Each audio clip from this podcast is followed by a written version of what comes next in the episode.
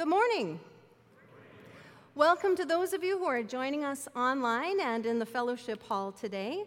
As we work our way through the book of Matthew, today we're in chapter 10.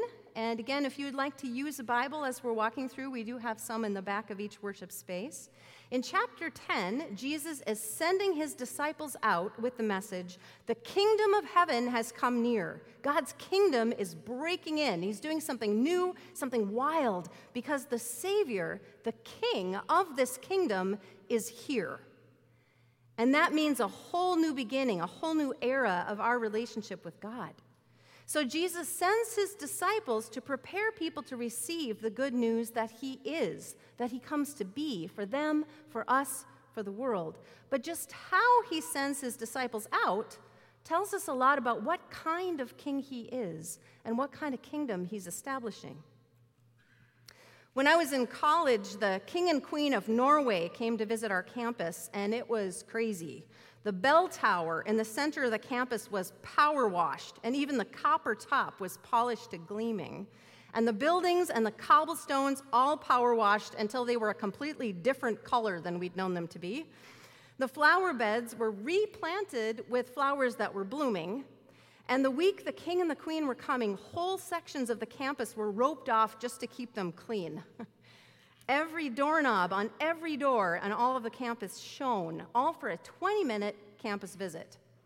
And after all those preparations were made, I'm guessing, for one purpose to impress the king and queen, and of course, their accompanying press with our school. The visit came and went with them issuing a statement like, very nice, anticlimactic. and the sidewalks, walls, and door handles quickly return to the tarnished normal of daily student life. That's how we prepare for earthly kings. We scrub all the surfaces of our lives to make it look like we don't live with the dirt that other people deal with, lest some smudged door handle reveal our imperfections. But how does Jesus send his disciples to prepare people to receive his kingdom?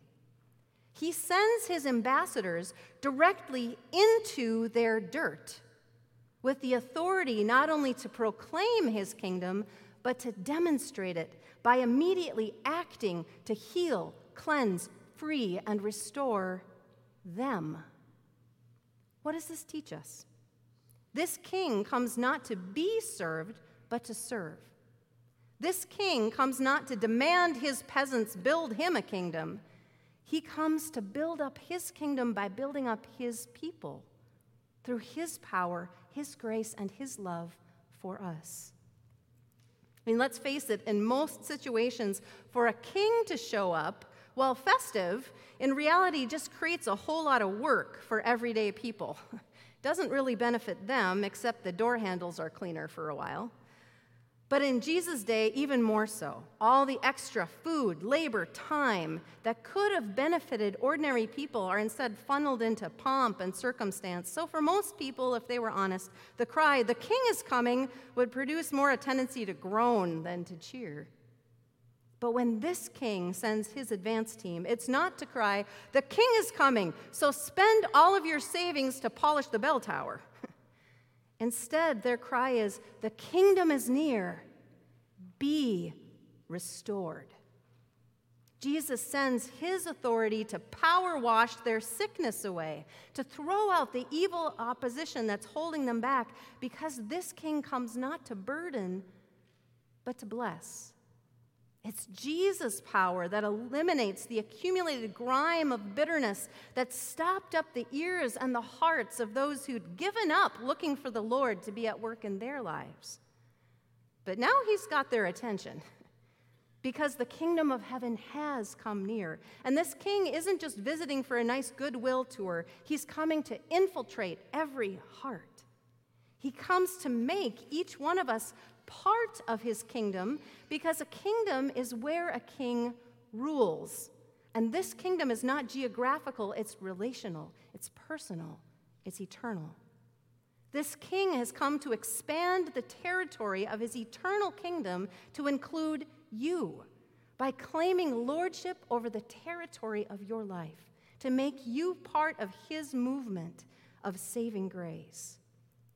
And what better way to introduce the heart of this kingdom than with personal actions that are life changing for those who receive them? And you might remember, we've already seen Jesus do this himself when he first started out his ministry in Matthew, proclaiming the kingdom in the synagogues and healing people, showing what his kingdom is about. And now, by chapter 10, he's sending out his disciples to do the same. Up until this point in Matthew, the disciples have watched what Jesus has done, and then they were invited to help Jesus do what he does, and now he's sending them out in his power to use his authority to do as he does. That's a totally standard training technique Jesus is using, but it's important that we notice how Jesus' kingdom works. Jesus' kingdom expands by putting his power to work through everyday people like us, people who are familiar with the dirt of real life and with other people who are as well. We're empowered to be agents of King Jesus' surprising presence, healing, love, and grace wherever we are, so he can use us to be tending the soil of every new heart we meet until they also may become part of the eternal kingdom territory of this inbreaking kingdom of his love. So, what does this passage teach us about our discipleship to Jesus today? Well, as we've been walking through Matthew this summer, we've been encouraging you through the reading guide to use the ABCs of Matthew to first ask, what is the story about? And then, what am I asked to believe? And then finally, how does this challenge me to respond? So, looking at chapter 10 today, it's very clear what this chapter is about. Jesus is sending his disciples into the world, equipping them with power not only to proclaim Jesus' kingdom, but also to show it. And what it's calling us to believe is that Jesus, our King, cares about every aspect of our lives, all of those things that hurt and wound us and separate us from God and each other. And His kingdom brings restoration, not just now, but eternally, by His power at work in us, and that He empowers His people to be instruments of that kingdom blessing in the world. So, knowing we are also disciples of this same Jesus, our prayer today, as we engage this text, is to look at the challenge that he's given us. To ask the question, Lord, what kingdom mission are you sending me on in my context? What are you empowering me to do? And how do you want people to know and experience your kingdom love today through me? So, where do we start? In Matthew 10, verse 5, these 12 Jesus sent out with the following instructions Do not go among the Gentiles or enter any town of the Samaritans. Go rather to the lost sheep of Israel. Now, some of the most powerful faith moments Jesus gives us are with and for Gentiles and Samaritans. So, why does Jesus tell his disciples not to go to them, but to start with the lost sheep of Israel? Well, I think it actually has a lot to do with Jesus' instructions at the end of chapter 9 when he asks us to pray for workers for the harvest. Because at this point, the people who are most equipped to immediately help stepping into working the spiritual fields for harvest would be the ones who are already waiting for the Messiah and were hungry to hear that he had come. Jesus is the answer to their prayers. So he calls his disciples to start with them. They're ready to receive the good news you're bringing. Start here and invite them, equip them, deploy them as fellow workers. So that when the day comes that Jesus, by his resurrection, shows that he came to be Savior for all people, those who already know the full story of the promise Jesus came to fulfill will be ready to take the message of this new kingdom to the Gentiles and the Samaritans, as well as their own neighbors. So, what does that mean for you and me in our discipleship as Jesus people today? Where do we start with our mission? Well, we also start with those who are already hungry for the things of God. Our calling as a church is to be a place that multiplies the workers we gather to grow together, to worship, to learn, to practice, to pray, to help each other grow in knowing King Jesus and what he's about. We gather to be equipped to be sent out as Jesus' kingdom ambassadors, sent directly into people's dirt with the good news of our Savior's redeeming love that meets them right where they are. But this calling starts by each of us first knowing what Jesus' death on the cross and his resurrection to new life means for us and for the world. That we have been invited to share his life forever, saved by his grace, empowered by his love right here and now. And from there, our harvest mission spreads first to those who know us and who know our story best our kids our parents, our friends, our siblings, because it's through our story with Jesus that they'll come to know how personal his love is also for them. We start with those in our church family to raise up and equip the next, next generations to know Jesus and what he came to do for them, so they in turn can share that kingdom news with the generations to come. And that mission must start here because the truth is, if we don't do this, no one will. And there are many good things that people can do that bless the world. But this mission is uniquely ours and ours alone to pass on the eternal hope Jesus has given us to the next generation. And our Say Yes wall right outside the door is filled with ministry needs that are this kind of calling about equipping the church to be built up and knowing our King, to help others grow and knowing the kingdom we're of, so that workers may be sent out to those who don't yet know. So, are there things, are there people that Jesus is calling you to invest in? Who can you come alongside to empower and to grow in their discipleship to Jesus? Here's where we start to live out who we are as Jesus' kingdom people. And then, when we're sent, what does Jesus send us to proclaim and teach about his kingdom? How do we show the world what Jesus is about? Well, let's take a look at what Jesus told his disciples to do in Matthew 10 7 through 8.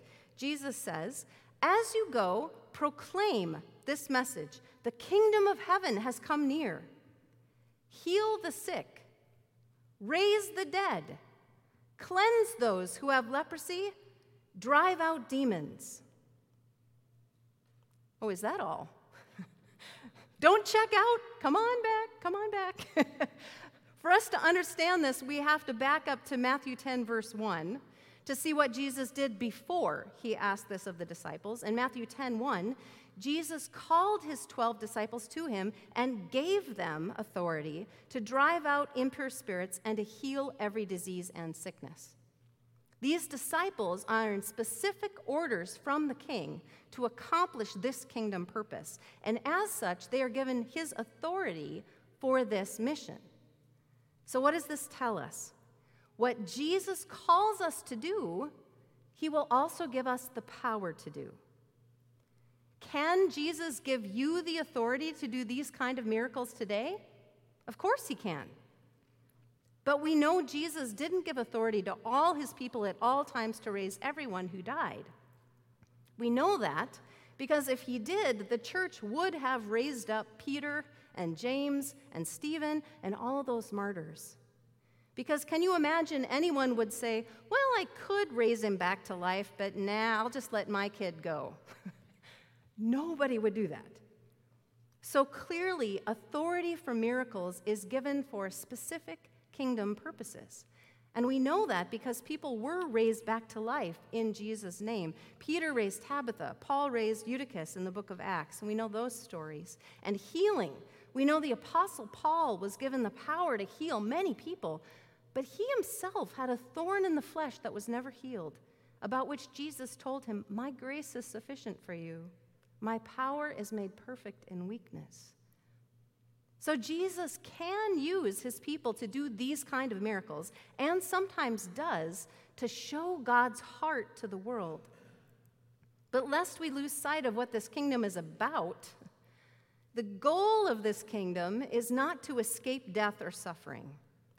It's to know that nothing can separate us from the love of Christ that we matter to the King of heaven so much that he would lay down his life to make us part of his own eternal life. And it's to live life with Jesus, starting right here and now, letting our lives be the place where he reigns, outposts of his kingdom here, and witnesses to his love. You see, miracles always point to Jesus' kingdom. They help people understand what the kingdom of heaven is like and what it will be like. They give us a glimpse, a taste of the kingdom of heaven, which is why when Jesus sends his disciples to proclaim the kingdom of heaven has come near, he also sends them with the power to show the world what that kingdom looks like. To show them in God's presence, death is swallowed up by life. There is no longer any disease or suffering or crying or pain that nothing, not death, not suffering, not even the power of the evil one, can ever separate us from God or from each other in this kingdom. And the kingdom has come near. Which kingdom? This one. Miracles are meant to show people they can trust God's heart is for their good. So if you're wondering, does Jesus want me to cooperate with him to do something miraculous? Know that it's always okay to ask because the Lord loves it when we trust Him enough to ask if there's more He wants to do in us. The Lord loves a humble heart. And disciples are all student learners, and lo- learning and growing involves being willing to be open to the things the Lord might want to do through us. But remember, in Jesus' ministry, every time the miracles became the focus, when people started demanding miracles to believe, Jesus walked away. Miracles are not the point, they are the signposts that direct people to see the one who came to save, restore, redeem, resurrect for eternal life with him. And it's funny how often we can be distracted by the shiny things and forget what they're supposed to point us toward, what really matters. So, what really matters? What do the things that Jesus call his disciples to say and do show about what kind of king he is and what his kingdom looks like? I think whether Jesus gives us the supernatural ability to do these things as we proclaim the kingdom, or whether he simply calls us to bear witness to his love by our earthly actions, what can we learn about our kingdom mission from this sending today? First, proclaim the kingdom has come near. Does your life show people this kingdom has come near to them, right where they are? That this King Jesus comes not to burden, but to bless? Second, heal the sick. Are we known to be people of healing for others around us in our words and in our actions? After spending time in your presence, do people feel better than they did before? Do we show the compassionate heart of Jesus? And third, cleanse the leper. When a leper is cleansed, one in isolation is restored to community. Are there isolated people you know of that you can bless by intentionally meeting them where they are with Jesus' love? Raising the dead. Jesus promises he will do this for all who believe in him to share in his life forever.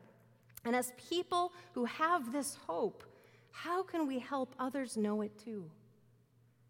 And then finally, driving out demons. Jesus knows the enemy of our souls uses many methods to convince us that we are too far gone for Jesus to reach or set us free. But Jesus died and rose to break off the power of any claims of the evil one over us. We are more than conquerors through him who loved us. So, how can we show those who are oppressed by the enemy of their souls that King Jesus is greater? And that He is for their freedom. Perfect love casts out fear, and Jesus is perfect love. How do we show what king we serve and what kingdom we're of in how we heal, raise up, cleanse, free, and restore people in any of the ways we are given? Even as I consider how these supernatural tasks translate to their earthly expressions, it strikes me that even so, they're all still pretty intense. We still need the power of the Holy Spirit to fill us with Jesus' power and grace to do even these more natural versions of faith in action. But maybe the Lord waits to see us walk with Him first in these natural expressions before He will empower us in the supernatural. But I have to confess, it's what comes next in this text that actually challenges me the most. Verses 9 and 10 and 19 through 20. Do not get any gold or silver or copper to take with you in your belts. No bag for the journey, or extra shirt or sandals or a staff, for the worker is worth his keep. But when they arrest you, do not worry about what to say or how to say it. At that time, you will be given what to say. For it will not be you speaking, but the Spirit of your Father speaking through you. Now, I bet you're saying, really, Angie, the choices are raise the dead and heal the sick, or don't pack or plan for your trip. And that's the one you find challenging? Absolutely. because I know if the Lord wants to use me to do one of those supernatural things, He will give the power for me to do it. I believe that. But here Jesus is saying, I know you, beloved. You are going to be tempted to put all of your faith in how prepared you feel you are to accomplish this mission on what you've done. Don't. Do you have enough money? The right bag? Do you know what you'll say? If having the right answers to those kind of questions are what you put your focus on, you will never take a step to follow me. The only thing that needs preparing to live this mission in the world is your willingness to listen to me. Because the truth is, no matter what you prepare for, the person that you meet will probably not need the thing that you've prepared to give them. You can't prepare to be the fulfiller of all needs, but I am. So, what I'm asking is that you be present with people and present with me. Because that's when I'll show you what I will do. That's when you'll receive my instructions, my authority for what I would have you do in this moment. So don't worry about the money, the bags, the words. Be with them. Be with me. Because this only works as a trust walk. So walk with me. Oof, that's a challenge with a capital C, right? I'm a planner. I love to make contingency plans for every eventuality. I love to be prepared. And there's nothing wrong with that until it becomes the place where I put my trust. But the only equipping for this mission with people in the world is being sent knowing the heart of the Savior you're following and trusting He will do what He says He'll do, that He will give you what you need as you're present with Him, following where He leads. Jesus is saying, Here's your secret weapon, beloved. As you go, go vulnerable. Trust me. That will speak so much more to the world about who I am to you than all the outward surfaces you tidy up and put in order and all the smudges you remove. Be the student learner, the disciple you are. And as you walk, as you stumble, as you learn, as you grow, know that I am enough. I will always be enough for you. Do you think this mission is too much for you? It is. That's the point. It's Jesus' mission. You're just here to introduce the King. So we're going to take a moment now and practice listening, to sit with Jesus' words, and to let the Holy Spirit lead you to whatever it is that you need to hear from the Lord today. Or to give you space in your heart to silently say to Him what you need to say, to confess your fears, your insecurities that get in the way to invite Him to remind you that you are His. So, Lord, please show each one of us what we need to hear from you today and about how you want to be at work in us. Let's just take a few moments of silence.